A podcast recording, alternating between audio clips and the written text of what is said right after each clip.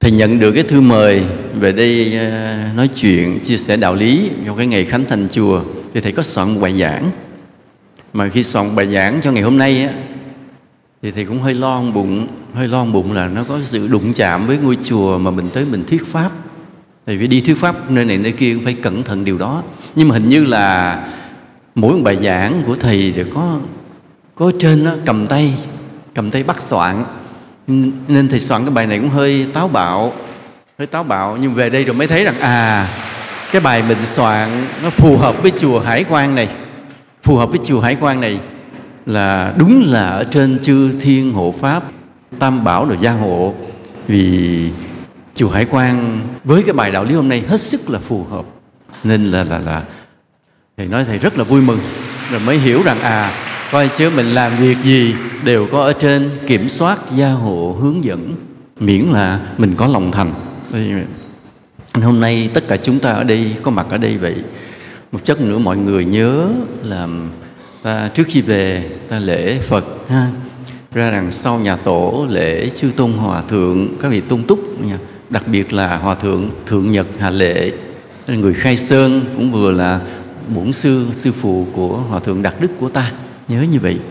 Rồi ta phải ráng nịnh Hòa Thượng Đặc Đức của ta bên chi để trong cái cuộc đời mà nó khô héo, nắng cháy, nóng bỏng, rộn ràng này, có những lúc ta về đây ta nương nấu, ta đến thắp hương lễ Phật, và nhiều khi ăn một buổi cơm với thầy Thanh Tịnh chùa mà đó, thì ta hiểu rằng trong cái cuộc sống phù du, phồn hoa, đô hội, phức tạp, rắc rối, khó hiểu này, nhưng có một nơi ta có thể đặt được niềm tin của mình, ít nhất đó là chùa Hải Quang này. Như vậy. Bây giờ vậy, bắt đầu đó là niềm vui. Bây giờ bắt đầu ta nói tới những cái điều ta lo lắng. Vì sao vậy? Ta lo cái gì? Là cái ngôi chùa trong thời đại mới này nó khác rất xa với cái ngôi chùa trong thời đại ngày xưa. Thời đại ngày xưa, đời sống mọi người giản dị, ít có vật chất, ít có công nghệ cao, và ít có cái sự giao thông liên hệ, thông tin liên lạc rộng rãi trên toàn cầu như hiện nay. Hiện nay thì là ta ngồi đây, ta cầm điện thoại lên, ta bấm tùm lum, ta biết hết cả chuyện thế giới. Mọi người liên lạc được với nhau, rồi công nghệ rất là cao, đời sống vật chất tăng lên. Bây giờ mà bây giờ nói người nghèo nhất gì, trong tủ quần áo mình phải có 20 bộ, đó là nghèo, chứ thường là người 100 bộ không bây giờ. Còn cái thời như là của thầy với của hòa thượng này hồi nhỏ thì nhiều khi được 1 bộ 2 bộ mặc chứ không có nhiều. Không biết nói có đụng chạm có đúng không cả. Hay là thầy lúc ông giàu không biết. Đó. Nên trong cái thời đại mà người ta giàu lên về vật chất thì bỗng nhiên nó có một cái hiệu ứng là người ta có cái thỏa mãn, có cái tự mãn và có cái ỷ lại. Không cần phải cho rằng cuộc đời này là khổ để mà đi tìm một giải pháp vượt khổ nữa. Tại đời sống vật chất nó đầy đủ rồi, tự nhiên người ta không bị áp lực phải đi tìm một cái gì để giải thoát cái khổ. Thì nhớ trong những lúc mà xã hội ta còn nghèo, mọi người đến chùa rất là nhiều. Vì đời khổ quá, nhiều khi đến chùa có tìm được một chút an ủi. Bây giờ đời sống hết khổ rồi, đất nước ta dựng xây phát triển rồi, ai cũng khá giả lên rồi, thì cái nhu cầu mà đi tìm một nơi để giải tỏa cái niềm đau nỗi khổ mình giống như nó giảm bớt. Đó là một cái thử thách làm cho chùa không còn là một cái nhu cầu của cuộc sống nữa trong cái thời đại mới này. Đó là một điều đáng lo thứ nhất. Một điều nữa là cái công nghệ kỹ thuật cao nó thay thế cho những huyền thoại về thần thông phép lạ của kinh điển ngày xưa. Ngày xưa ta tu là để đắc đạo, để thực hiện được những điều con người không làm được. Ta nhìn nhau biết được tâm nhau. Ngày xưa là người làm việc ở chỗ khác, ở đây biết hết. Hoặc là liên lạc từ xa, biết được tiền kiếp, biết được vị lai. Có những cái thần thông ta nghe ta rất là thích. Mới thấy rằng là một bậc thánh nhân phi thường, có cái năng lực vượt khỏi cái thân phận khả năng của phàm phu tầm thường. Nên chúng ta cứ ráng tu hành. Nhưng ngày nay điều đó cũng không còn là nhu cầu lớn nữa. Vì sao? Vì có cái điện thoại, smartphone rồi, nó xử lý được mọi thứ. Và cái smartphone bây giờ cũng bắt đầu đã là trở nên lạc hậu, vì chúng ta sắp sửa bước vào thời đại gì? Trí tuệ nhân tạo, robot. Nó còn giỏi gấp trăm, gấp ngàn lần cái smartphone ta ngày hiện nay. Nên mọi thứ xử lý được hết. Chỉ có cái là con người sẽ bị gạt ra ngoài rìa thôi, vì nó sẽ làm được hết tất cả mọi việc và làm giỏi hơn con người. Thì những cái là cái yêu cầu để ta tu tập, ta trở thành một con người mới, vượt khỏi thân phận của con người nào giờ, giống như không cần nữa. Đây lại là một cái thử thách về tâm linh, về sự tu tập đối với một ngôi chùa một lần nữa. Chùa còn cần hay không? Đó. Rồi cái sự thông tin liên lạc toàn cầu nó đầy ắp trong não người ta và nó cuốn hút người ta. Ta cứ rất dễ thấy hình ảnh một cái ngôi nhà, bước vào một gia đình, chồng chăm chú vào một cái điện thoại, vợ chăm chú điện thoại, mỗi đứa con cầm cái điện thoại, không ai nói chuyện nhau nữa.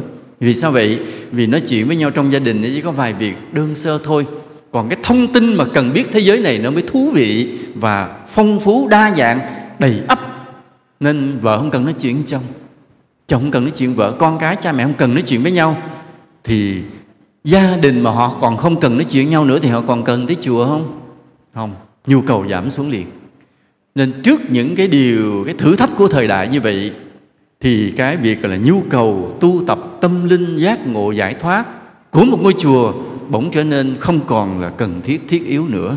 Đây là một cái thử thách rất lớn cho những người làm cái công tác tâm linh, truyền giáo, giáo dục, hướng đạo. Và cái hệ quả có không? Bây giờ hiện ra rất rõ.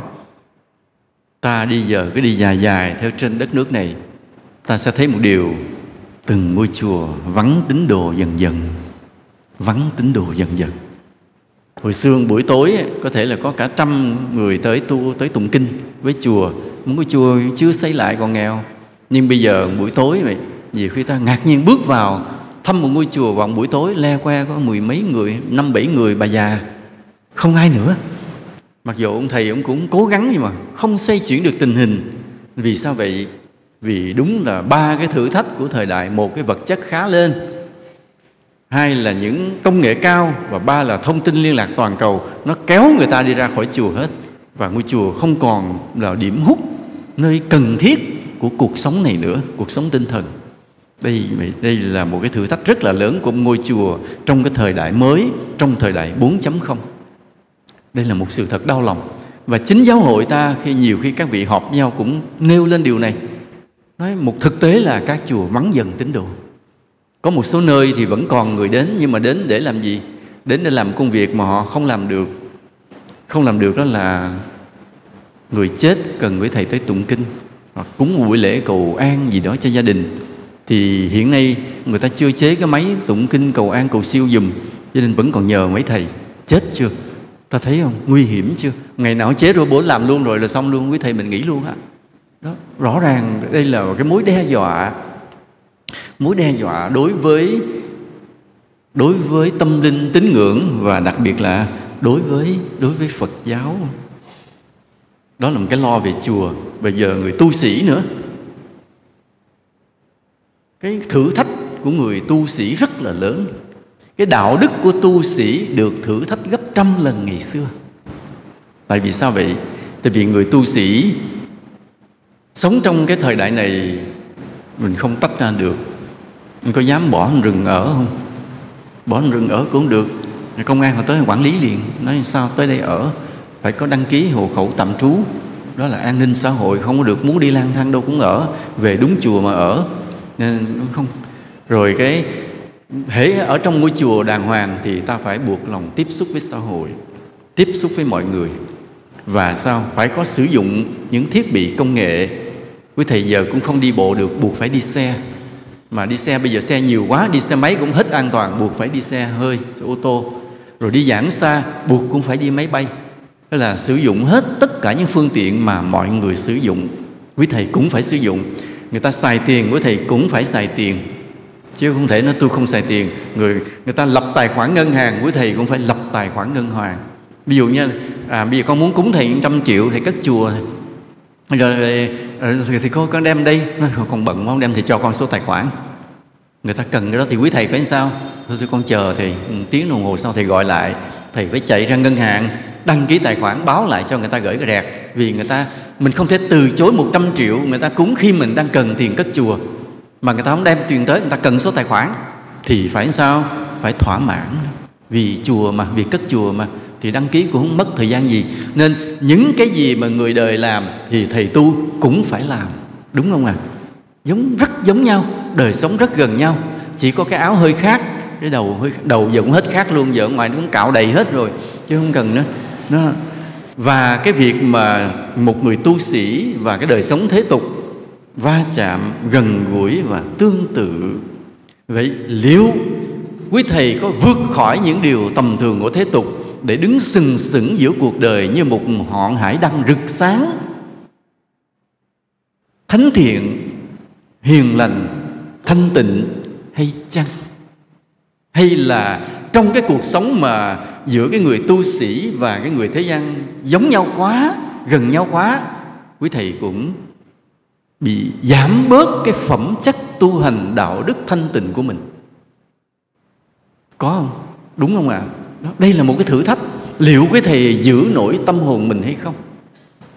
Chiều hôm qua bị, thầy còn ở trên núi, nãy mới về tới đây thôi, thì có 4 tăng sinh trẻ ở cái tỉnh Bình Dương đi lên núi tìm thầy, thăm thầy, rồi quỳ xuống xin đảnh lễ. Thầy nói thôi cũng có chuyện gì thôi, lễ một lễ thôi. Mấy thầy lễ một lễ xong quỳ mới nói, con xin thầy cho con một lời khuyên. Thầy nói chuyện gì? Nói tụi con rất động tâm. Thầy nhìn mặt thầy cũng thấy ông nào cũng đây một bụng đủ thứ chuyện phiền não ở trong tâm.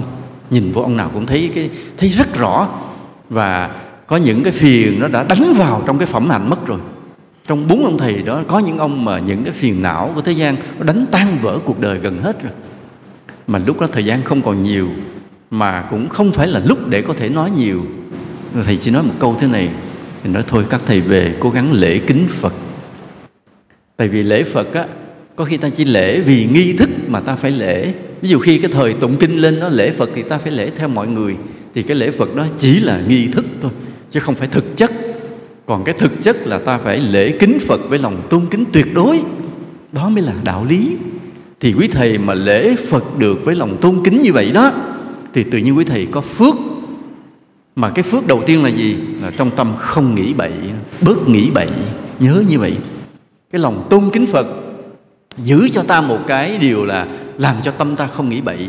Mà lỡ nó có nghĩ bậy do cái tập khí thì ta tỉnh táo nhìn thấy nó, ta thoát ra khỏi nó liền. Còn khi ta không có cái lòng tôn kính Phật, ta không có cái phước á, ý nghĩ bậy nó lén lút nó khởi lên trong tâm, nó kéo ta theo liền. Ta cứ đắm mê, lưu chuyển, triền miên trôi theo nó, rồi có thể làm bậy bất cứ lúc nào. Rồi có một người vậy, có người nhắn tin cho thầy trong cái máy không biết, nhắn qua Facebook hay gì, Messenger gì thầy không hiểu. Nói sao lúc này mà cái chuyện mà gọi là dâm ô cưỡng hiếp trẻ em nhiều quá vậy thầy? Ngắn thầy mới trả lời thế này, bởi vì xúc phạm thần thánh, chỉ vậy thôi. Có những người mà trong quá khứ họ đã từng xúc phạm những bậc đáng kính, thì họ sẽ nghĩ bậy đến mức độ rồi sẽ làm bậy. Mà cực điểm của sự làm bậy là làm bậy đến nỗi vi phạm luật pháp luôn, bị người ta bêu danh lên báo lên chí, đem ra tòa án xử luôn. Nhục nhã không phải mình họ, nhục nhã cả cái dòng họ, gia đình nó thiếu điều bỏ xứ đi luôn. Mà chỉ vì sao? Chỉ vì xúc phạm thần thánh. Còn ta ngược lại, khi ta biết tôn kính Phật, biết lễ kính các bậc thánh đáng kính, ta được cái phước không nghĩ bậy. Nhờ vậy mà mình giữ được phẩm hạnh đạo đức của mình. Thì khuyên với thầy đó rồi thì mới ông thầy về. Nhưng mà đây cũng là một cái sự thử thách thật sự của các tăng sĩ, của các tu sĩ, là trong cái thời đại mà người ta tiếp xúc với nhau gần gũi quá, thế gian và người tu gần quá, không có cái khoảng cách nhiều, mà không thể có khoảng cách vì đời sống nó bắt buộc như vậy, thì cái thử thách về đạo đức của quý thầy nó gấp trăm lần ngày xưa. Đây lại là một điều rất là khó. Đó là cái thử thách thứ hai về tu sĩ. Và cái thử thách thứ ba cái thử thách thứ ba này nữa là Phật tử. Phật tử bây giờ đầu có sạn,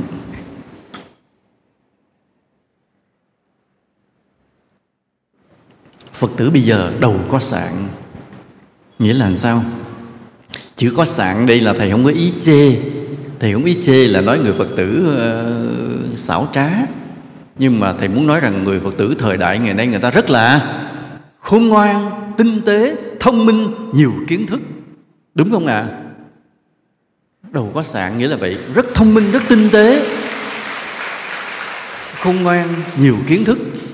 Quý Thầy học tài liệu gì? Ở đây Phật tử muốn học lên mạng có hết. Phải không ạ? Những thông tin quý Thầy biết, quý Phật tử cũng biết luôn. Có những tin tức nhiều khi Phật tử biết, quý Thầy chưa biết ạ. Còn cái đạo lý quý Thầy học nghiên cứu, nếu họ không muốn nghiên cứu, họ cũng lên mạng tìm 30 giây có liền. Không ai thua ai. Tôi thua Thầy cái đầu dám cạo trọc, tôi không dám cạo. Tôi thua Thầy, Thầy dám bỏ nhà, tôi chưa dám bỏ. Nhưng mà hiểu biết, hiểu hết. Cho nên do cái mức độ mà là cái sự sâu sắc bén của Phật tử nó tăng lên cao hơn ngày xưa, thì cái đòi hỏi của người Phật tử đối với một người tu sĩ nó sẽ sao? Cao lên rất nhiều. Thầy phải giỏi hơn tôi mới tôn Thầy làm Thầy. Bây giờ có thể tôi gặp Thầy, tôi chắp tay tôi xá vì nghi thức tôi, vì ba tôi là đạo Phật, mẹ tôi đạo Phật nên tôi theo đạo Phật, và vì theo đạo Phật nên gặp Thầy tôi xá, chứ lòng tôi chưa chắc kính Thầy ạ. Vì sao vậy? Chứ không thấy Thầy hơn tôi gì hết, chết liền. Có không? Đó, đây cái nó thầm kín như vậy. Còn ví như Phật tử mình ngoan rồi thì thôi, Thầy sao cũng được, lúc nào cũng ráng kính Phật trọng tăng, mình dễ dãi. Nhưng mà trong cái thời đại mới này, người Phật tử họ không dễ dãi. Họ là kinh tế thị trường, được thì tiền trao cháu múc, anh hơn tôi kính, còn anh không hơn tôi không kính. Mà thậm chí hơn tôi cũng không thèm kính nữa. Nó được giáo dục kiểu đó. Vô lớp học Thầy, vô lớp nó không thèm đứng lên chào. Nói sao bị nó thời đại văn minh. Văn minh kiểu rất là mất dạy. Không biết tôn kính thầy giáo, cô giáo, đối với cha mẹ hỗn láo. Thì cái đó không gọi là một xã hội văn minh, mà gọi là một xã hội gì? Xã hội suy đồi. Nhưng mà bây giờ người ta tưởng đó là văn minh, thì nó đem cái quan điểm đó nó vô, nó nhìn tôn giáo cũng vậy. Không biết Thầy có giỏi hơn tôi không? Mọi mặt Thầy có hơn tôi không? Tức là phải hơn tôi về kiến thức, và đặc biệt là đạo đức. Thầy nhìn như là tôi sống ngoài đời, tôi xô bồ, tôi ham thích đủ thứ. Nhưng mà khi đụng chạm với Thầy, rõ ràng Thầy không ham thích, Thầy sống thanh tịnh, Thầy không ô nhiễm. Thì thôi, điểm này tôi nể Thầy một chút. Rồi bây giờ hỏi về những kiến thức khác, có cái điều gì Thầy dạy tôi được không? Hay Thầy còn thua kiến thức tôi? Đó. Nên trong cái thời đại mà cái trình độ kiến thức văn hóa của người Phật tử lên cao, quý Thầy, quý cô bị một thử thách lớn hơn rất nhiều. Là làm sao mình phải hơn Phật tử cả một trái tim và hơn cả một cái đầu, để tiếp tục đứng ở vị trí mà gì? Tăng bảo làm thầy thiên hạ. Chứ còn nếu mà cứ vô chùa tu, cứ bình bình tụng kinh qua ngày, thì đúng là người ta bỏ chùa đó. Đó là lý do mà Phật tử không đến chùa nữa. Tại đến chùa không có gì đặc biệt. Đến vô khi nào rầm rồi tới lễ Phật một chút thì vì ông Phật. Còn nhìn quý Thầy mình không phải là tôn trọng nữa, thì cũng là một lý do làm cho chùa vắng dần Phật tử. Đó là một lý do. Nên trong cái thời đại này, cái thử thách rất lớn là cái trình độ của xã hội. Con người ta lên cao quá, mà quý Thầy đứng yên chết liền. Quý Thầy mà không có cái gì đặc biệt xuất sắc chết liền, người ta bỏ chùa. Đây cũng là một vài vị tăng ở Thái Lan, họ cũng cảnh báo, họ cũng nói như vậy. Nói thời đại tiến bộ quá, mà chư tăng cứ đứng yên một chỗ, không có cái cải tiến gì hết. Mà mình thì sợ cải tiến, nói mình tu hành giải thoát, mà cải tiến cái gì? Mình tu hành là do mà lắng tâm thanh tịnh, giới định tuệ, tôi không cần biết gì nữa để mà cho giải thoát giác ngộ. Nó xin lỗi à, chuyện đó sai rồi đó. Tại vì để có thể thành tựu được tam vô lậu học, giới định tuệ, ta cần phước rất lớn. Trong cái phước rất lớn đó có cái nền là cái phước tôn kính Phật, và cái phước gì? Giáo hóa chúng sinh. Làm sao cho chúng sinh tăng được đạo tâm lên, làm sao cho chúng sinh tăng được lòng tôn kính Phật, làm cho chúng sinh tăng thêm được cái lòng từ bi yêu thương lẫn nhau. Thì cái đó là cái phước của người tu sĩ. Nhờ hai cái phước, một là tôn kính Phật, hai là giáo hóa chúng sinh, thì quý Thầy mới đủ cái phước để thực hiện được tam vô lậu học của mình, giới định tuệ. Chứ giới định tuệ không có phải lơ lửng trên hư không. Giống như cái hoa sen đẹp, nó không lơ lửng trên hư không, mà nó phải bắt cái rễ từ dưới sình. Cũng vậy, quý thầy muốn có tam vô lậu học, muốn thành tựu tam vô lậu học với định tuệ, quý thầy phải có rất nhiều công đức. Mà công đức đó bắt nguồn ở đâu? Bắt nguồn từ trong sình lầy của cái thế gian ô nhiễm khổ đau này. Nên quý thầy phải, ví dụ việc công đức lễ kính Phật, tự mình lễ kính được, nhưng mà cái công đức mà giáo hóa chúng sinh cực kỳ khó, vì mình phải giỏi hơn chúng sinh rất nhiều. Chúng sinh họ mới nể, mới phục, mới tìm tới mà học đạo. Mà chúng sinh nể phục tìm tới học đạo thì mình mới có phước. Nhớ như vậy, mà mình có phước rồi mới thành tựu được tam vô lậu học. Nên cái thử thách trình độ của Phật tử trong thời đại hôm nay đối với quý thầy là một điều rất gay gắt, khó khăn, rất là lớn. Nên khi quý thầy mà không hiểu được điều này, cứ sống từ từ tàn tàn, sống qua ngày, không cố gắng, không phấn đấu, thì chùa từ từ vắng dần. Có xây chùa cho to cho đẹp rồi cũng vắng. Mà điều này ta đã thấy rồi, thấy nhiều ngôi chùa xây hoành tráng lên, mình thấy sợ kinh hoàng luôn. Ồ, nó tiền đâu mà thấy quá chừng như nè. Rồi xây xong rồi bỏ đó, không ai tới. Chùa cũng vắng vẻ điều hiu như hồi trước khi xây. Chứ ta đừng nghĩ rằng xây chùa cho đẹp rồi người ta thích tới chùa. Không, thầy đã chứng kiến nhiều rồi. Hồi xưa thầy thấy chùa đó vậy, cái lần sau tới thầy cũng xây thêm cái này đẹp, lần sau thấy xây thêm cái đẹp. Nhưng mà cái số người đến tu thì là giảm dần. Mặc dù thầy rất cố gắng xây nhiều công trình đẹp. Vì sao? Vì cái lõi ở bên trong, cái linh hồn bên trong cái ngôi chùa mới là quan trọng. Cái linh hồn bên trong mới là quan trọng. Mà cái linh hồn đó là tăng chúng. Mà cái thử thách ngày hôm nay, cái người Phật tử họ đòi hỏi gay gắt hơn ngày thời đại ngày hôm xưa. Đó là một cái vậy. Rồi một cái thử thách đối với một ngôi chùa nữa là gì? Sự cạnh tranh giữa các tôn giáo.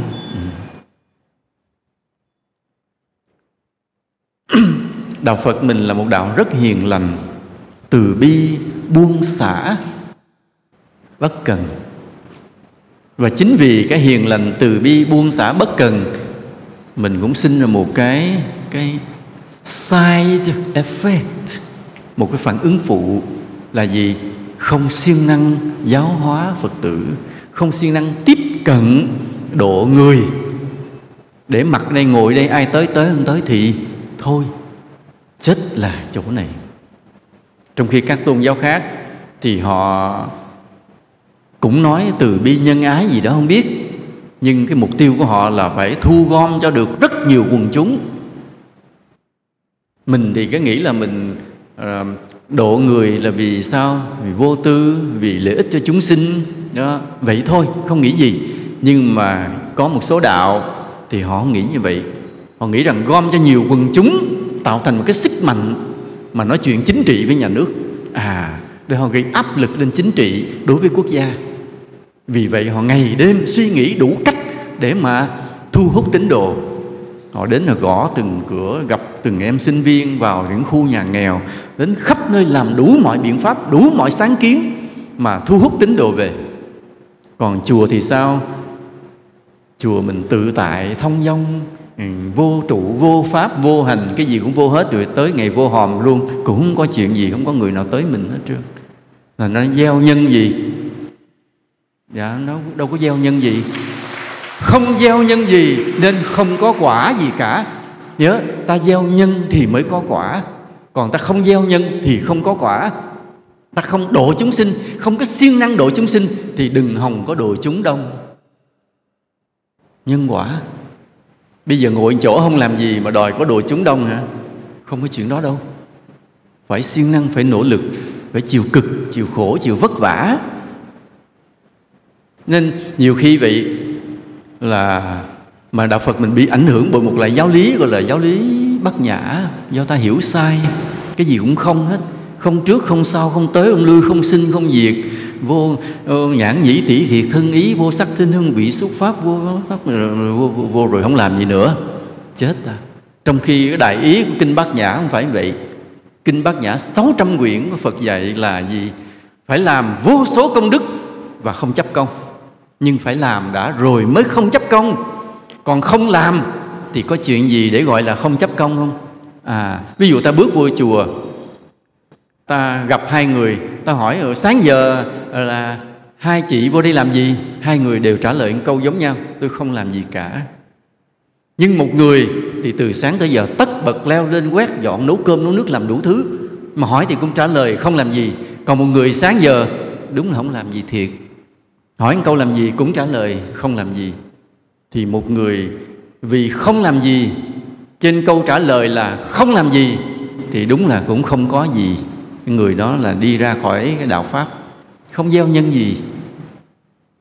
Còn một người làm rất vất vả từ sáng tới chiều, hỏi không làm gì, đây mới là đúng Bồ Tát.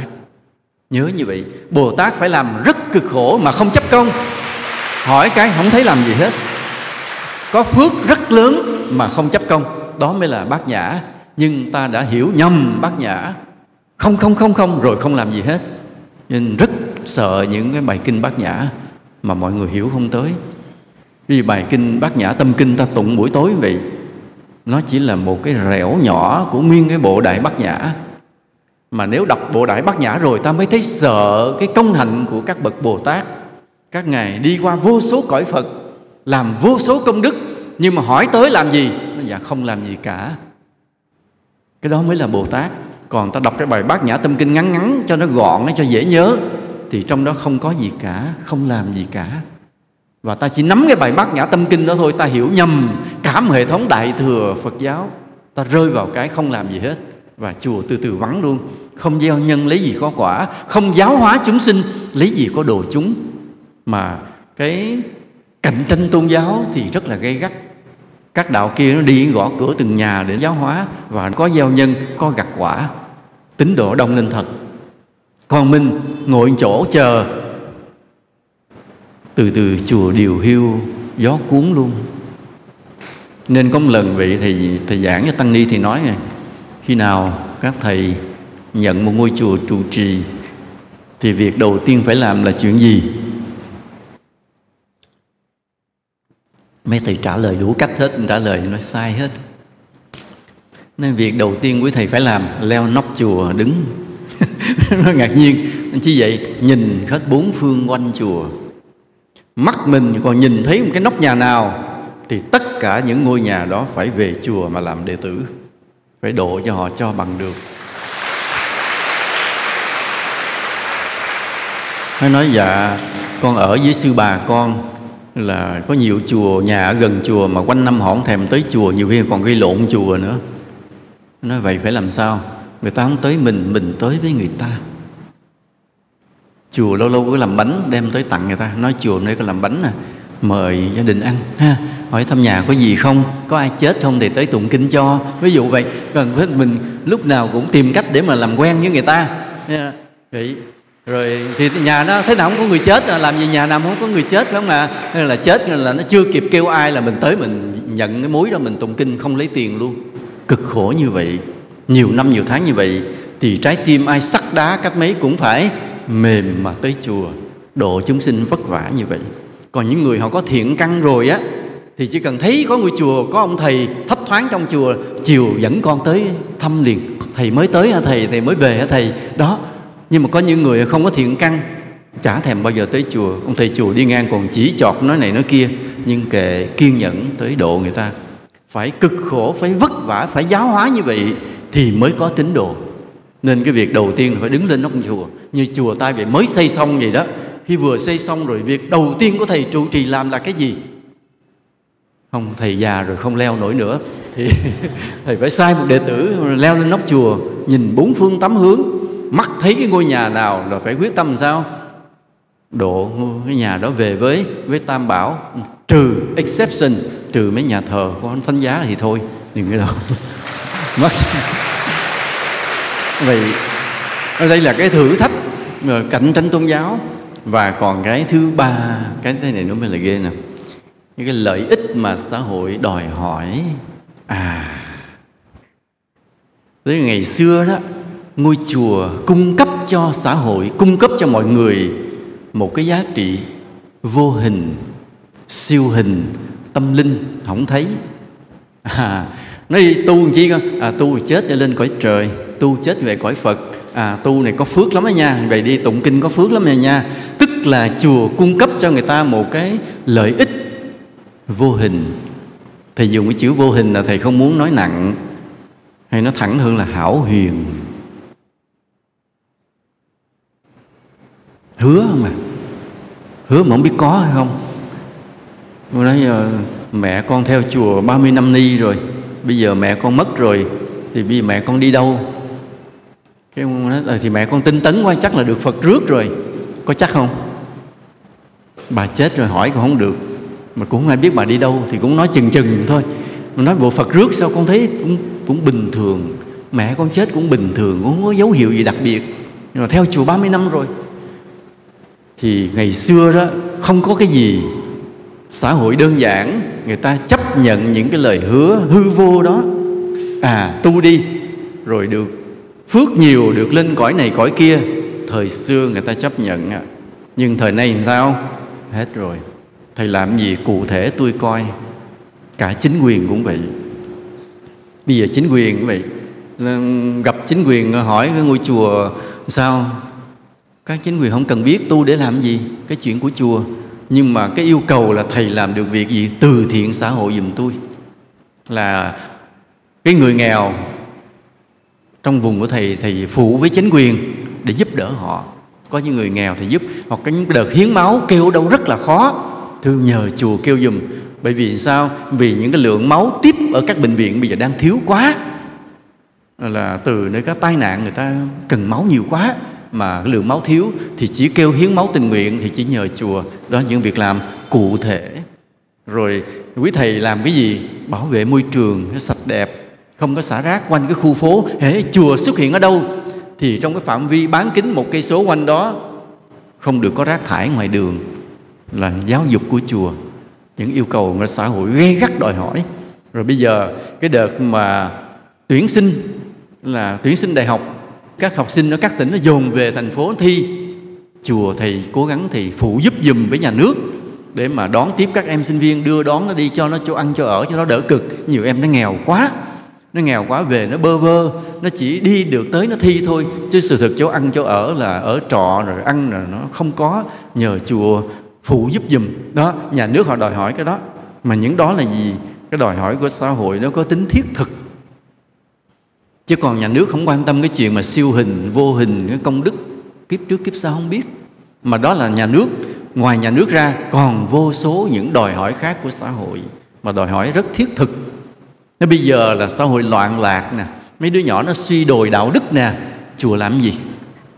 Chùa làm cái gì để mà nâng lên cái mặt bằng đạo đức của xã hội? Thầy nói tôi nghe. Đó, những cái đòi hỏi rất gay gắt. Nên một cái ngôi chùa mà trong cái thời đại mới ngày hôm nay khó hơn ngôi chùa làng ngày xưa nhiều lắm. Nên hôm nay ta về đây, ta thấy thầy xây được một ngôi chùa đẹp, xứng đáng. Nó biểu lộ được cái trí tuệ của thầy, đạo đức của thầy và công đức của thầy trong bao nhiêu năm tu hành.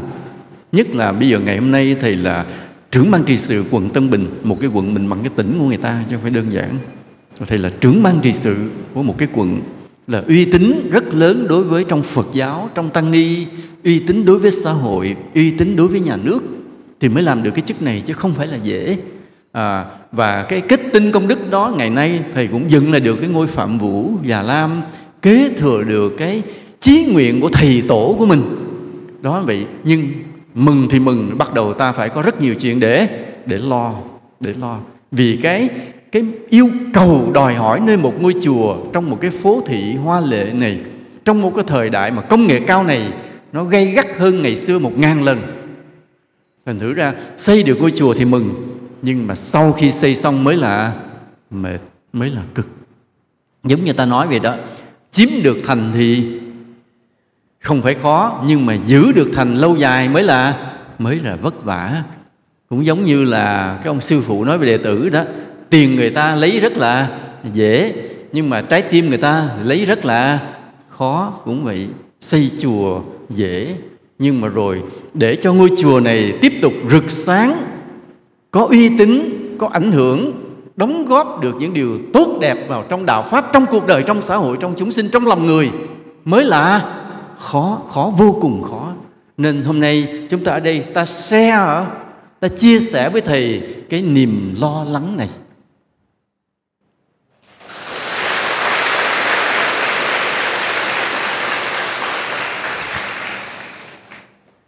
Mà chia sẻ lo lắng rồi có thiết thực không? Rồi có làm được cái gì không? Hay là chỉ ngồi đó chia sẻ? Phải có cái gì thiết thực. Để làm chi?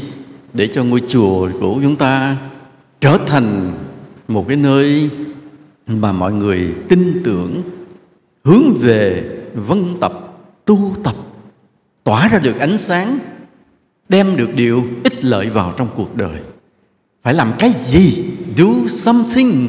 Làm cái gì? Chứ không phải ngồi đó mà share nha. Phải làm một cái gì đó. Làm cái gì? Đầu tiên, chùa ta phải tu hành cho đúng chánh pháp với Phật, đi cho đúng chánh pháp của Phật. Nó thì nào giờ cũng đúng rồi. No, sorry, chưa. Nó thầy nói sao nó dễ mít lòng quá vậy? Đây nói thật. Vì sao vậy? Vì chánh pháp của Phật có cái sức mạnh khủng khiếp, có cái sức mạnh cảm hóa rất mạnh đối với vạn loài chúng sinh. Chánh pháp của Phật, nếu đúng là chánh pháp của Phật thì tạo ra một sức mạnh khủng khiếp. Như Einstein đã nói đó, câu Einstein đã nói vậy. Sau ông đó là ông cái đầu ổng khủng khiếp lắm, đầu ổng là không phải đầu sạn mà đầu kim cương đó. Sau khi nghiên cứu rất nhiều triết lý, nhiều tôn giáo, ông vỡ ra một điều, ông nói những điều về khoa học đang cố gắng bước tới thì đạo Phật đã đi tới từ rất lâu và đứng đâu rất xa đằng kia là chờ. Đạo Phật đã có sẵn, đã biết hết rồi. Một số tôn giáo phải tự mình thay đổi, bổ sung khi khoa học tiến bộ. Đó là khi khoa học được phát hiện điều này, khoa học phát hiện điều kia, thì một số tôn giáo phải bổ sung, lấy kiến thức khoa học bỏ vào trong giáo lý của mình, để cho anh chị giáo lý mình đừng lạc hậu. Nhưng còn đạo Phật không. Những điều Phật nói sẵn rồi, từ xa xưa có hết rồi. Bây giờ khoa học cứ tiến từ từ tới mà chứng minh rằng là họ đúng với đạo Phật, chứ đạo Phật không cần phải chứng minh là đúng với khoa học. Einstein đã nói như vậy. Thì bởi vậy, khi một ngôi chùa mà tu hành đúng với chánh pháp của Phật thì ngôi chùa đó có cái sức thu hút mãnh liệt. Ta nhớ điều này, đó là nguyên tắc quan trọng. Nói ủa thầy nói về không hóa ra thầy nói chùa tôi nào giờ tu tà pháp à? Nói không nói như vậy, nhưng một thực trạng là thế này. Chánh pháp của Phật được thiết lập cách đây hơn 2.500 năm. Ngày nay chúng ta tu hành, ta tiếp nhận một giáo lý cách đây mấy chục năm, của 100-200 năm, thậm chí 1.000 năm thôi. Vậy thì cái khoảng cách, cái giáo lý mà chúng ta tiếp nhận hôm nay với cái thời chánh pháp của Phật có chắc đúng không? Có chắc hoàn toàn đúng không? Không đúng, không chắc đúng tí nào hết. Nói vậy thầy xúc phạm thầy tổ tôi không? Không có xúc phạm, tại vì thầy tổ của thầy cũng bị ông thầy tổ trước dạy, và ông thầy tổ trước đó cũng được ông thầy tổ trước đó dạy. Và không bảo đảm là ngang khúc nào ta đã rẽ lối khác với chánh pháp của Phật ngày xưa. Biết trước điều này, Đức Phật đã đưa ra cái khái niệm về 3 thời kỳ Phật pháp. Thời kỳ thứ nhất là chánh pháp, thời kỳ thứ hai là tượng pháp, thời kỳ thứ ba là mạt pháp. Phật nói rồi, chứ hôm nay chúng ta không có nói điều gì khác với Phật. Chúng ta đang ở trong thời mạt pháp. Thời chánh pháp là gì? Là thời đó chư tăng tu đúng lời Phật dạy. Thời tượng pháp là gì? Bắt đầu có biến đổi, có cải cách, có biến đổi, nhưng cái biến đổi đó nó không làm sâu sắc thêm cái chánh pháp của Phật, mà nó làm lệch khỏi chánh pháp của Phật một chút. Cho nên ta gọi là tượng pháp. Tượng tức là hơi giống. Mát là xong rồi, hết giống rồi. Và ta đang ở trong thời kỳ mạt pháp, rất hết giống với thời của Phật rồi. Bây giờ Thầy nói một cái điều đơn giản thôi. Thiền, thời xưa Đức Phật đắc đạo nhờ thiền. Chư Tăng suốt ngày ngồi thiền, Đức Phật cũng cả một đời ngồi thiền. Nhưng ngày hôm nay rất nhiều chùa không thể tu thiền được. Vì còn giống không? Hết giống. Đó một câu nói thẳng đau lòng, nhưng ta phải nói. Hồi nãy Thầy ngồi nói chuyện với Hòa Thượng trụ trì, Thầy rất là mừng. Bởi vì Thầy đoán rằng chùa ta là gốc tu tịnh độ. Nhưng mà những điều hồi nãy Hòa Thượng Đặc Đức nói đều nói về thiền vị. Thầy nói ví dụ như là thanh bạch thủ đạo, là hiện pháp lạc trú. Thầy kể chuyện rằng là lúc mà xây cái chùa này thì cái chùa ta chỉ có 1.500 mét vuông, và xây cuốn chiếu từng bên. Thầy đưa ra cái phương châm hiện pháp lạc trú, là trong cái tình trạng hiện pháp, là cái tình trạng hiện tại. Nó như thế nào cũng được, nhưng ta lúc nào cũng an trú trong niềm vui. Bây giờ đập cái này thì cái chùa ở tạm bên này, mai mốt đập qua bên kia, giờ qua đây ở tạm thì ở tạm bên đây. Rồi lúc nó đập qua đập lại, khói bụi mịt mờ, ở đời điều kiện sống rất khó khăn. Nhưng thầy trò lúc nào cũng gì? Hiện pháp lạc trú. Thầy đừng nói nữa mai đụng của thầy Từ Tân. Lúc mà nghe hồi nãy ngồi trong phòng nghe nói chuyện với thầy rất là mừng. Vì thầy nói sao? Vì đây là tinh thần của gì? Thiền. Tinh thần của thiền trong đạo Phật. Và thầy nói rằng hễ tinh thần thiền còn thì chánh pháp còn. Đó là điều làm cho ta thêm hy vọng, thêm vui mừng. Vậy, hoặc là thầy nói chữ, thầy dùng cái chữ là thanh bạch, phải không thầy? Thanh bạch thủ đạo như thầy ghi đó. Thầy mới giải thích rằng, thầy mới thích là không có dạy nói là thanh bần thủ đạo. Tại thời đây mà nói chữ bần người ta hết tin rồi. Hồi xưa thì dùng bần tăng được, chứ giờ dòm thầy ông có đeo đồng hồ, ông đi xe rồi ngon lành mà nói là bần tăng nó kỳ, nó không thích hợp. Cho nên dùng chữ thanh bần không được, thầy dùng chữ thanh bạch. Nghĩa là sao? Thì ông thầy có thể giàu, thì không phải là thanh bần. Nên nghĩa là ông thầy có thể giàu, ông thầy có thể khá giả, nhưng ông thầy rất là gì? Trong sáng, thanh bạch và giữ đạo, thủ đạo. Trong cái đời sống mình trong sạch, trong sáng mà giữ đạo, thì những tinh thần đó đều là những tinh thần của gì? Của thiền. Sống một đời sống thanh tịnh, không cần gì phải che giấu. Đó là tinh thần của thiền. Đó là chánh pháp vẫn còn nơi chùa Hải Quang này.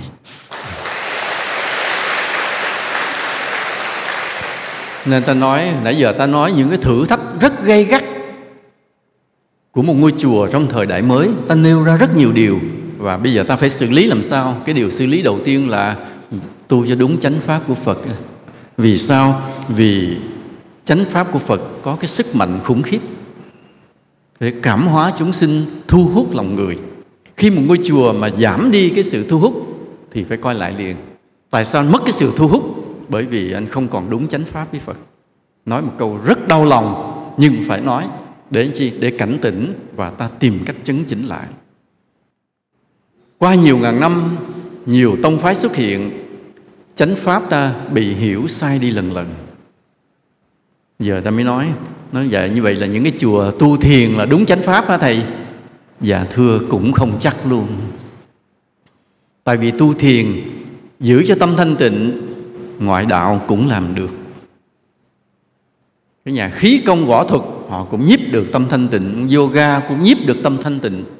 Và một số thuật sĩ ở cái xứ này xứ kia, từ bên cái Israel, Ai Cập cổ, Hy Lạp đều nhiếp được tâm thanh tịnh. Những nhà võ thuật, những cao thủ võ lâm đều nhiếp được tâm thanh tịnh. Thì cái nhiếp được tâm thanh tịnh đó cũng không chắc là đúng với chánh pháp của Phật. Nên cái chánh pháp của Phật không phải đơn giản là vậy. Mà qua mấy nghìn năm, những cái lời Phật dạy sâu sắc, giản dị, rất dễ bị đã biến đổi rồi. Nên cái nhiệm vụ đầu tiên của một ngôi chùa, của các thầy, các cô, tìm lại cho đúng chánh pháp. Nói dạ có sẵn kinh điển đầy, đừng tin. Đừng tin vì sao? Vì hai điều. Dù đó là đúng lời Phật dạy, nhưng ta hiểu sai. Thứ hai, không đúng lời Phật dạy, ta tin theo, ta lầm liền, làm ta mất chánh pháp liền. Cái vấn đề là thế nào? Cái nào đúng lời Phật dạy thì ta giữ gìn tôn trọng. Thứ hai, đúng lời Phật dạy rồi nhưng ta cần phải hiểu cho đúng. À, ví dụ như cái gì? Ví dụ như bây giờ ta nói cái câu là Phật dạy bát chánh đạo, tứ diệu đế, không, những điều đó không thể sai, phải không ạ? Nhân quả nè, tứ diệu đế nè, bát chánh đạo chắc chắn là không ai nói khác được nữa. Nhưng mà ai hiểu đúng? Ai hiểu đúng? Thầy nói nhân quả thôi, gieo nhân gì gặt quả nấy, đồng ý không ạ? Dạ, đồng ý, tại căn bản của nhân quả là vậy mà. Nhưng không phải mà dễ hiểu về luật nhân quả. Luật nhân quả có nhiều cái biến đổi, phong phú, phân nhánh, phân tầng, rất là phức tạp. Nghĩa là cái em bé mà lớp 1 học về luật nhân quả, hiểu đầu tiên là gì? Gieo nhân gì, gặt quả nấy. Nhưng luật nhân quả, lý luận của luật nhân quả mà phát triển dần dần, có thể lên tới tiến sĩ và hơn tiến sĩ luôn, vì cực kỳ phức tạp. Và có những điều phức tạp quá, thậm chí Phật không dám nói luôn. Phật để yên luôn, sau này mọi người từ từ hiểu. Chính thời Phật, Phật cũng không nói luôn, vì quá phức tạp. Ví dụ như bây giờ Thầy nói điểm này là tại sao Đức Phật không nói. Như Thầy xuất thân từ Bắc Tông, tiếp cận Đạo Phật là Bắc Tông. Và trong Bắc Tông dặn là ăn chay trường. Vì sao? Vì Phật dạy không sát sinh. Quyên phi xuẩn động vi tế côn trùng gì cũng không được giết hết. Không giết, không xúi người ta giết, thấy người ta giết không được tùy hỷ, được dạy hết rồi. Và vì không sát sinh nên phải ăn chay. Đúng không ạ? Mà lý luận nghe quá hợp lý, quá logic đi. Và không có gì phải thắc mắc. Đến khi Thầy bước vào Đạo Phật thì tôi phát hiện ra, có tông phái nguyên thủy họ không ăn chay, họ không mặn không à. Mà ai ăn chay thì họ nói người đó ngoại đạo, người đó của Đề Bà Đạt Đa. Tại ngày xưa đó, chính Đề Bà Đạt Đa là người chống Phật và nói rằng phải ăn chay tuyệt đối. Đức Phật phủ nhận. Đức Phật đi khất thực, ai cho gì ăn nấy. Mình thấy cái này giống như ông Đề Bà Đạt Đa không đúng hơn người ta. Ông chủ trương là phải ăn chay tuyệt đối. Ông Đề Bà không đúng hơn. Nhưng mà trong lịch sử thì ông là người phản Phật, chống Phật, rồi bị địa ngục, rồi bị đất hút vân vân. Thì ông sai. Nhưng mà ông đưa ra cái lý thuyết, ông đưa ra yêu cầu tăng chúng phải ăn chay tuyệt đối. Và mình đang đi ăn chay tuyệt đối nè, mình thấy đúng mà. Nhưng gặp mấy ông Nam Tông nguyên thủy, ông nói cái bình đó là của Đề Bà Đạt Đa truyền lại. Chết cha, nói sao kỳ vậy nè, phân vân. Rồi Đức Phật mình là một đấng mà tuyệt đối sự thánh thiện, tuyệt đối về trí tuệ, tuyệt đối từ bi đạo đức. Nhưng Đức Phật khất thực ai cho gì ăn nấy, kể cả thịt cá. Nói Đức Phật đâu có ham ăn, các vị A-la-hán đâu cần ăn. Nhưng mà tại sao Ngài không chủ trương ăn chay tuyệt đối? Trong khi mình là người vừa bước vô đạo cái là phải ăn chay. Chưa xuất gia là đã ăn chay rồi, chứ đừng nói tới khi xuất gia. Nhưng mà tại sao bây giờ đúng một cái rồi mà không nghe Phật giải thích? Đề Bà Đạt Đa nói vậy, Phật phủ nhận. Ngày nay Nam Tông nói vậy, hôm nay Bắc Tông vậy. Đứng hoang mang không hiểu. Vì nó liên quan gì trong cái đạo đức, trong chánh pháp, trong nhân quả. Đấy, có những điều mà ta phải đòi tới trình độ tiến sĩ của luật nhân quả, môn nhân quả học. Nếu ta có một môn gọi là môn nhân quả học thì những điều này nó phải tới cấp tiến sĩ mới được trình bày, mới được phân tích, lý giải hết. Nên nội cái nhân quả không, ta đã không hiểu hết. Đó lời Phật dạy đó. Hoặc bây giờ Phật nói tứ diệu đế, khổ tập diệt đạo. Khổ, cuộc đời là khổ. Ai là người nhìn thấy đời là khổ? Rất ít người thấy đời là khổ. Trừ khi sao? Hết tiền, người yêu bỏ, rồi bị ai đó mắng chửi, thất nghiệp, lúc đó thấy đời là khổ à. Nhưng mà bắt đầu người yêu quay lại, đời vui lại, bỗng nhiên có tiền, đời hết khổ. Thấy không à? Vậy cái chân lý nói đời luôn luôn là khổ của Phật đúng không? Ta dám hiểu không? Đó lời Phật dạy đó, không đơn giản chút nào. Nên bây giờ đó, ngoài những cái lời kinh không đúng lời Phật dạy, ta có thể tạm gác qua bên, ta không có dám nói là sai, để đó. Còn đúng lời Phật dạy, liệu ta có hiểu hết chưa? Vấn đề là như vậy. Chưa chắc ta hiểu hết đúng lời Phật dạy. Nên nếu ta muốn một ngôi chùa được hưng thịnh, có cái sức mạnh thu hút chúng sinh, cảm hóa được chúng sinh, ta phải đi đúng chánh pháp của Phật. Mà muốn đi đúng chánh pháp của Phật, quý thầy quý cô phải rất vất vả tìm lại cho đúng ý của Phật từ ngày xưa, vượt qua hết mọi thành kiến của tông phái. Mình là tông phái nào kệ, bỏ hết. giờ này không có tông phái nữa, mà chỉ còn gì? Chỉ còn Đức Phật tôn kính của ta là thôi. Chỉ còn Đức Phật thôi, chánh pháp của Phật mà thôi. Dẹp hết các vụ tông phái qua một bên. Tại vì tông phái là sự biến dạng, biến dị của cả nghìn năm sau Phật. Tới bây giờ dẹp hết, không có tông phái gì hết. Chỉ còn Đức Phật thôi, một Đức Phật mà thôi. Lấy Đức Phật là trung tâm của tất cả. Ai mà không hướng về trung tâm là Đức Phật tôn kính thì người đó đáng ngờ. Nhớ như vậy. Thì phải như vậy, đạo Phật mới có sức mạnh trở lại. Phật giáo mới có sức mạnh trở lại. Chư Tăng mới có đoàn kết trở lại. Vì tất cả dẹp hết màu áo tông phái mình, chỉ hướng về một Đức Phật duy nhất. Lấy tất cả từng lời dạy của Phật để tập trung lại và tìm hiểu cho ra, cho cặn kẽ, cho chính xác. Chứ còn qua nhiều nghìn năm tự do lý giải, tự do biến dạng, tự do lập tông lập phái, ta rời xa chánh pháp của Phật mà ta không hay. Và cái kết quả là gì?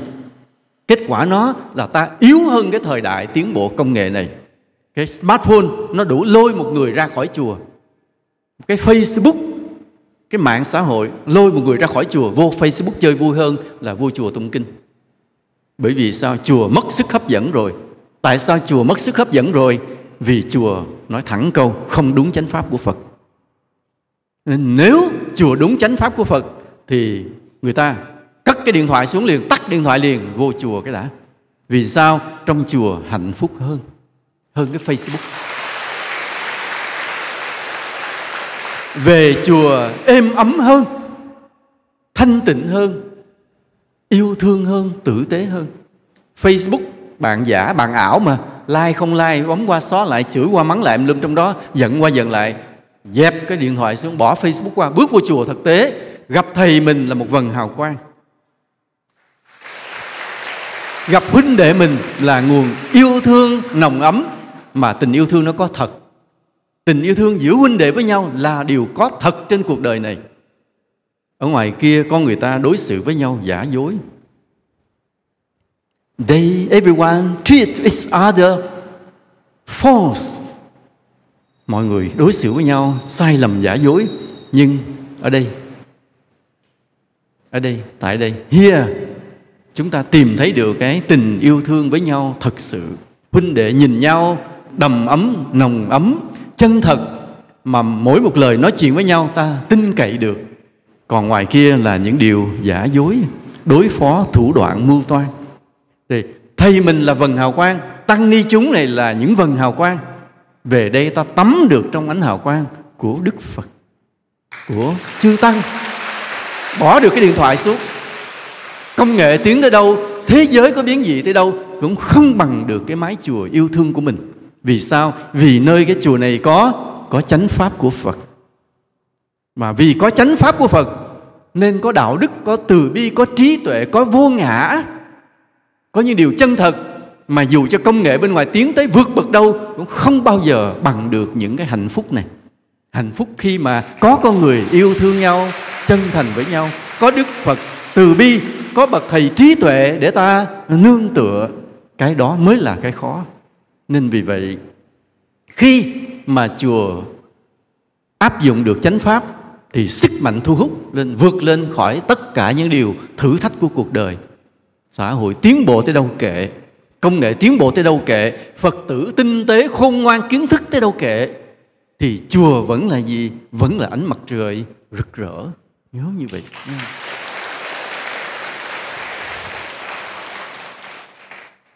Khi ta tu đúng chánh pháp thì người tu sĩ sẽ có hai cái điều xuất hiện. Một là phẩm chất đạo đức vượt lên, hai là năng lực vượt lên.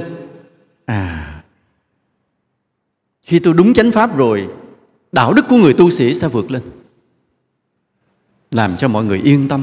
Và năng lực vượt lên, thông minh lên liền. Thông minh lên là sao? Là ngoài đời kia dù cho công nghệ tiến bộ tới đâu thì những nỗi khổ căn bản của kiếp người vẫn còn nguyên. Ta nhớ này, tứ diệu đế của Phật chưa bao giờ sai. Vẫn làm sao? Vẫn là oán tắng hội khổ, ái biệt ly khổ, cầu bất đắc khổ, ngủ ấm xí thành khổ. Những cái điều cơ bản là không bao giờ mà thôi, giăng bủa, đầy đọa, dày vò kiếp người. Dù người ta giàu tới cỡ đâu, dù cho người ta công nghệ cao tới đâu, dù có bay lên tới sao hỏa, thì những cái khổ này vẫn còn nguyên. Ái biệt ly khổ, oán tắng nội khổ, cầu bất đắc khổ, ngủ ấm xí thành khổ. Ngủ ấm xí thành khổ là gì? Tâm thần, stress, điên nha, ngủ ấm vậy. Những điều đó còn nguyên. Và dù bên ngoài rất giàu, xã hội đã rất giàu, công nghệ đã rất tiến bộ, kiến thức đã tăng cao, nhưng nỗi khổ đó không bao giờ hết. Và nơi nào giúp cho người ta khuây khỏa được? Thường người ta tới đến gặp bác sĩ tâm lý. Đến bác sĩ tâm lý thì phải tốn tiền. Nhưng tới chùa, quý thầy với lòng từ bi, yêu thương và trí tuệ, quý thầy có thể lý giải hết được mọi điều. Có một lần vậy, có một người vậy ở xa quê hương gọi điện thoại về thầy, kể cái chuyện cái tuổi thơ của mình như vậy. Nói con không có tuổi thơ, cuộc đời con đau khổ, bây giờ con nhớ lại con khóc. Và bây giờ con muốn đi tìm một bác sĩ tâm lý. Nói không, bác sĩ tâm lý không làm gì được đâu. Psychologist will not work. Bác sĩ tâm lý chả làm gì được đâu. Chỉ có Phật Pháp mới làm gì được. Chỉ có tình yêu thương mới làm gì được.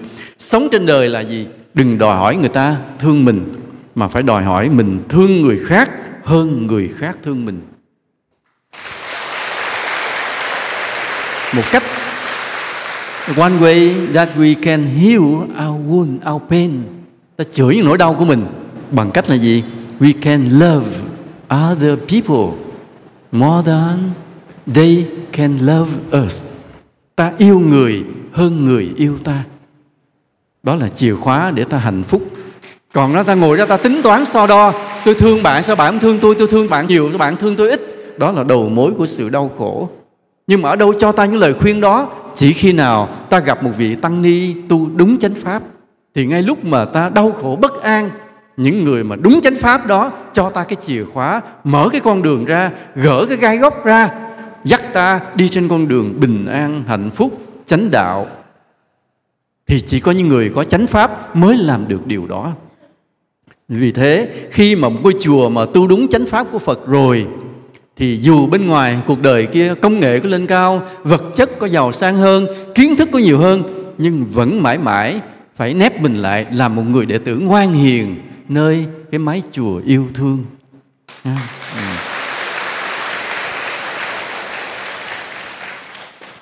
Cái đáp ứng thứ nhất mà về cái đạo đức á, thì cái đạo đức của một tu sĩ sẽ làm cho mọi người có được ba cái cảm giác. Cái cảm giác thứ nhất là khi mọi người gặp quý thầy cô về chùa có cảm giác an toàn. Đó là điều thứ nhất, đúng không ạ? Không bị lừa gạt, không bị mưu hại. Là ở ngoài đời kia có thể lừa gạt, có thể mưu hại mình, nhưng về với mái chùa mình không bị điều đó. Nên cảm giác đầu tiên là được an toàn khi về chùa. Thứ hai là khi về chùa mình chắc chắn mình được đối xử tử tế. Ở đây đâu đó họ có thể tệ bạc với mình, nhưng bước vô chùa rồi thì chắc chắn quý thầy quý cô sẽ đối xử tử tế với mình.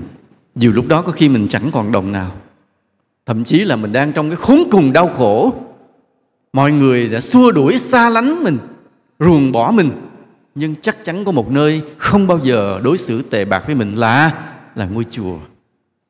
Mà mình càng đau khổ, mình càng khốn cùng, thì quý thầy quý cô lại càng thương mình nhiều hơn.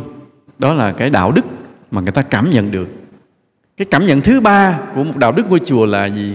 Là người ta sẽ được dạy dỗ tử tế.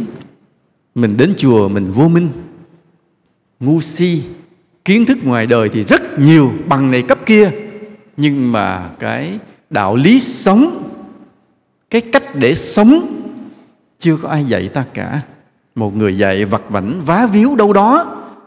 Khi mình ở với gia đình, bố mẹ cũng dạy vá víu đâu đó. Rồi cuộc đời cho mình một số bài học đầy cay đắng để mình có kinh nghiệm. Nhưng mà cái triết lý sống, đạo đức sống ta vẫn chưa đủ để đi qua một cuộc đời đầy sóng gió này. Thì ta đến chùa, chùa là ta yên tâm được một điều, ta sẽ được dạy dỗ đàng hoàng, sâu sắc và chính xác. Nên ba cái cảm giác mà khi ta đến chùa là vậy đó. Thứ nhất, ta có cảm giác mình được an toàn. Thứ hai, ta tin rằng mình được đối xử tử tế. Và thứ ba, ta biết chắc mình sẽ được dạy dỗ đàng hoàng. Đó là cái cảm giác mà cái đạo đức đem đến cho ta. Cái đáp ứng thứ hai là chùa làm cái nguồn của những lời khuyên quý giá vô tận trên mọi lĩnh vực. À, cái điều này nghe hơi lạ.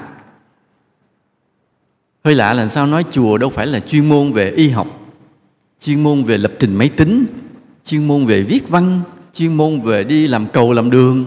Chùa đâu phải chuyên môn. Nhưng mà tại sao ta dám nói rằng chùa là một cái kho của những lời khuyên quý giá trên mọi lĩnh vực? Tại sao vậy? Vì chùa đi đúng chánh pháp. Quý thầy có trí tuệ, mà có trí tuệ rồi quý thầy nhìn đâu sáng đó, nhìn đâu thấy được đạo lý đó, không cần phải học. Lạ một điều vậy. Khi một người tu trong đạo Phật mà có trí tuệ rồi, quý vị đó không cần học nhiều, nhưng mà hễ tiếp cận với lĩnh vực nào thì hiểu thấu tuột vào trong cái bản chất của cái lĩnh vực đó hết, và có thể đưa ra những lời khuyên cực kỳ quý giá. Nên chùa chính là nơi đó, đó, nơi cái nguồn của vô số những lời khuyên quý giá trên mọi lĩnh vực. Kể cả như ví dụ như nói y khoa là bác sĩ. Người bác sĩ là cả một cái ngành rất là chuyên nghiệp. Nhưng mà ví dụ cái người bệnh đến cần tư vấn về sức khỏe, quý thầy có thể tư vấn giùm. Thậm chí một người bác sĩ cũng có thể đến chùa xin những lời khuyên về những cái cách chữa trị cho hiệu quả. Chùa là cái nguồn vô tận về những cái lời khuyên quý giá trên mọi lĩnh vực. Nhớ như vậy, đó là cái điều đáp ứng thứ hai. Nên bên ngoài cứ tiếng, nhưng chùa vẫn luôn luôn là ánh sáng. Rồi cái đáp ứng thứ ba nữa là chùa là nơi phát triển các việc làm từ thiện lợi ích cho xã hội. Tại quý thầy sống cả một đời đâu có cần gì cho mình nữa đâu. Người đi tu rồi mà đã đúng chánh pháp của Phật rồi thì lại làm sao hướng về vô ngã. Mà hướng về vô ngã rồi thì cái tâm ích kỷ nó mất. Khi không còn ích kỷ nữa thì quý thầy sống để làm gì? Sống để yêu thương, để làm những điều lợi ích cho thế gian mà thôi. Thì khi là như vậy thì luôn luôn chùa tự động có những hoạt động thiện nguyện tự nhiên, không cần kêu tên ra. Ví dụ bây giờ chùa Hải Quang của ta hỏi chưa chắc là thầy có cái hội từ thiện. Đúng không? Đây chùa mình có cái hội từ thiện không thầy? Đấy, thấy không? Chùa ta không cần có cái hội từ thiện, nhưng luôn luôn có những hoạt động từ thiện. Vì bản chất của chùa là như vậy. Khi một ngôi chùa mà tu đúng chánh pháp thì lòng từ bi tỏa ra, cái tâm vị tha tỏa ra, và nó biến thành những hành động từ thiện cụ thể. Nơi chùa là như vậy. Và điều này nó đáp ứng được cái yêu cầu của xã hội. Vì xã hội cần gì? Xã hội không cần những điều hứa huyền hoặc tâm linh. Xã hội cần những cái việc làm cụ thể. Anh đóng góp hiến máu nhân đạo nè, những học bổng cho học sinh nghèo, học giỏi nè, chăm sóc cho cái người nghèo già neo đơn nè, rồi những người nghèo mà quá khổ nè, vân vân. Rồi cái nơi nhiều khi là cái nơi kết nối giới thiệu việc làm nè. Ví dụ một cái ông nào đó, ông là doanh nhân, ông gọi chùa thầy con cần 3 người, cái là thầy đi bốc đi gọi điện thoại có đứa nào cần việc làm để có nơi thầy giới thiệu cho. Tức là chùa là nơi mà phát ra, tạo ra những cái việc làm thiện nguyện lợi ích cho xã hội. Đây là cái yêu cầu thực tế đáp ứng được các đòi hỏi của xã hội là như vậy. Cái đáp ứng thứ tư là chùa là nơi dạy thiền định, giúp cho mọi người tịnh hóa nội tâm của mình. Vì sao vậy? Vì thiền là tương lai của nhân loại. Đức Phật đã chứng ngộ nhờ thiền, dạy về thiền. Và sau này thế giới mới thấy rằng thiền là một món quà vô giá mà Đức Phật đã trao cho nhân loại từ mấy nghìn năm trước. Nhưng nhân loại ngu si, thờ ơ, đã coi thường cái món quà vô giá này. Một ngày nào đó họ phải quỳ xuống ăn năn hối hận và dâng 2 tay đón nhận cái món quà vô giá của Đức Phật truyền trao, đó là thiền định. Ngày nào đó thiền định sẽ trở là một môn học bắt buộc trong tất cả các trường học. Thiền định sẽ là một cái sự thực hành trong tất cả các bệnh viện, trong nhà tù, trong các cơ quan. Và một ngày nào đó, cái người nào mà không biết thiền thì ta nhìn người đó ta sẽ ngạc nhiên. Giống như một người mà xuất hiện cuộc đời này không có căn cước vậy đó. Giống mà nói anh cho tôi xin cái ID, chứng minh nhân dân, căn cước. Nó tôi không có. Người ta sẽ ngạc nhiên. Nói ủa anh sống trên đất nước này bao lâu rồi mà không có giấy tờ? Nói dạ tôi không có giấy tờ. Ngày sau này cũng vậy. Ta gặp nhau ta không có còn hỏi how are you nữa. Ta không còn hỏi nhau là anh có khỏe không, anh ăn cơm chưa, không hỏi cái đó nữa, mà ta sẽ hỏi theo hôm nay anh đã ngồi thiền chưa? Have you meditated yet today? Hôm nay anh đã ngồi thiền chưa? Vì xem đó là một điều đánh giá trị của một con người. Nếu ngày đó mà chưa ngồi thiền thì ngày hôm đó cái cuộc sống của anh không có chất lượng, không có giá trị. Ngày nào đó mà buổi sáng có ngồi thiền, tối có ngồi thiền, thì đó là ngày mà cuộc sống của anh có chất lượng và có giá trị nha. Đó là vậy, đó là cái sự đáp ứng thứ tư của chùa vậy. Giữa một cái xã hội mà căng thẳng, càng lúc càng nhiều vấn đề phức tạp, thông tin tràn ngập, sự đấu tranh, cạnh tranh giữa con người, tổ chức, quốc gia càng lúc càng gay gắt, trở thành một cái áp lực lên tâm lý con người. Thì không có một loại thuốc nào có thể hóa giải được cái căng thẳng đó. No medicine can heal the stress. Không có một cái thuốc nào cả. Có uống thuốc trị cho đỡ căng thẳng thì thuốc đó sẽ phá hủy một cái cơ quan tạng phủ khác. Nên con căng đầu quá, vô bác sĩ cho viên thuốc uống hết căng đầu liền, nhưng gan đã vỡ mất một mảng rồi. Vì luôn luôn nó sinh ra phản ứng phụ. Và chỉ có một điều, duy nhất một điều giúp cho người ta hết căng thẳng mà không gây ra phản ứng phụ, làm cho người ta sảng khoái, khỏe mạnh hơn, đó là meditation, thiền định mà thôi. Chùa, mỗi ngôi chùa chính là một cái nơi trị liệu sự căng thẳng tâm lý, tâm hồn cho con người. Mà cái sự căng thẳng đó sẽ càng lúc càng gay gắt. Ta hãy yên chí là như vậy. Sự căng thẳng nó càng lúc càng gay gắt. Thì chỉ có nơi chùa, mà nơi chùa có thiền định, sẽ là cái nguồn trị liệu cho mọi người. Đến khi người ta đạo nào không biết, người ta làm gì không biết, nhưng khi người ta căng thẳng quá thì người ta buộc phải tìm tới chùa. Chùa mới có thể cho người ta một cái phương pháp thiền định chuẩn xác, không sai lầm, đúng với Phật nhất. Và ở đó người ta ở lại một ngày, ở lại 2 ngày, người ta thực hành thiền định, người ta thanh thản được nội tâm, rồi người ta lại ra về quậy cho đã, rồi mai mốt căng thẳng quá nhớ chùa lại tìm lại. Và chùa mình cứ như vậy, cứ phục vụ, cứ đối xử tử tế, cứ dạy dỗ và không đòi hỏi một điều gì, cứ vậy thôi. Và chùa sẽ là một cái nơi như vậy. Rồi có nhiều người nói căng thẳng quá không tập yoga. Thì yoga giờ như thời thượng vậy đó. Người ta phải tốn tiền rất nhiều để đi học yoga, để cho khỏe mạnh, cho có được cái body nó đẹp, dáng chuẩn, và cũng có được cái relaxed, là thanh thản. Nhưng tất cả cái đó không thể nào bằng thiền định đúng nghĩa của Đức Phật của chúng ta cả, không bao giờ. Nên cái việc mà cái yoga làm, thực ra đáng lẽ chùa ta phải làm lâu rồi, nhưng mà đó thôi, bây giờ thì chùa ta đã xây đó. Rồi cái khi chùa đã xây rồi thì bắt đầu cái thử thách, cái đòi hỏi của xã hội nó mới ập tới. Trước đây chùa chưa xây thì người ta sẽ không đòi hỏi nhiều, nhưng chùa xây xong rồi thì cái sự đòi hỏi của xã hội đặt lên một ngôi chùa là rất lớn. Chùa thầy xây to rồi đó, thầy làm cái gì cho cuộc đời đây? Cái này mới bắt đầu là điều khó, và thầy phải khai thác, sử dụng để cho cái ngôi chùa đẹp đẽ, nguy nga này thành một cái nguồn lợi ích vô tận cho xã hội. Đúng không ạ? Không phải một mình thầy, mà là gì? Thầy của ta, tăng ni của ta và tất cả các Phật tử phải chung tay với thầy nha, làm cho ngôi chùa này trở thành một cái nguồn giá trị trong cuộc đời.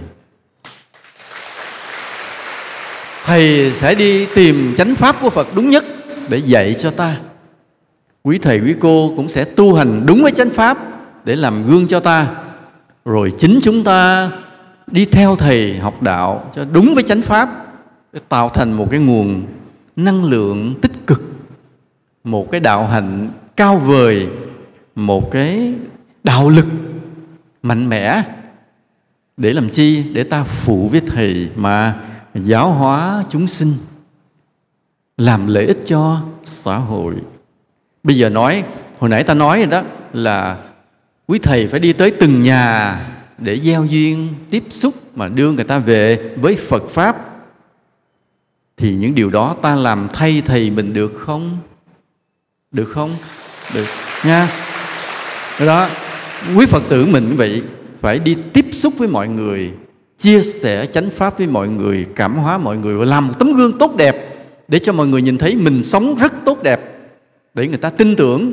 Và người ta hễ khi ta tin tưởng mình thì tự nhiên người ta sẽ tin tưởng thầy của mình. Đó, mình đền ơn thầy của mình bằng một đời sống tu hành gương mẫu tinh tấn, đủ sức cảm hóa những người mà họ chưa hề biết đạo và đem về nộp cho thầy mình. Một năm mình phải nộp thuế cho thầy mình ít nhất 10 người quy y một năm. Được không?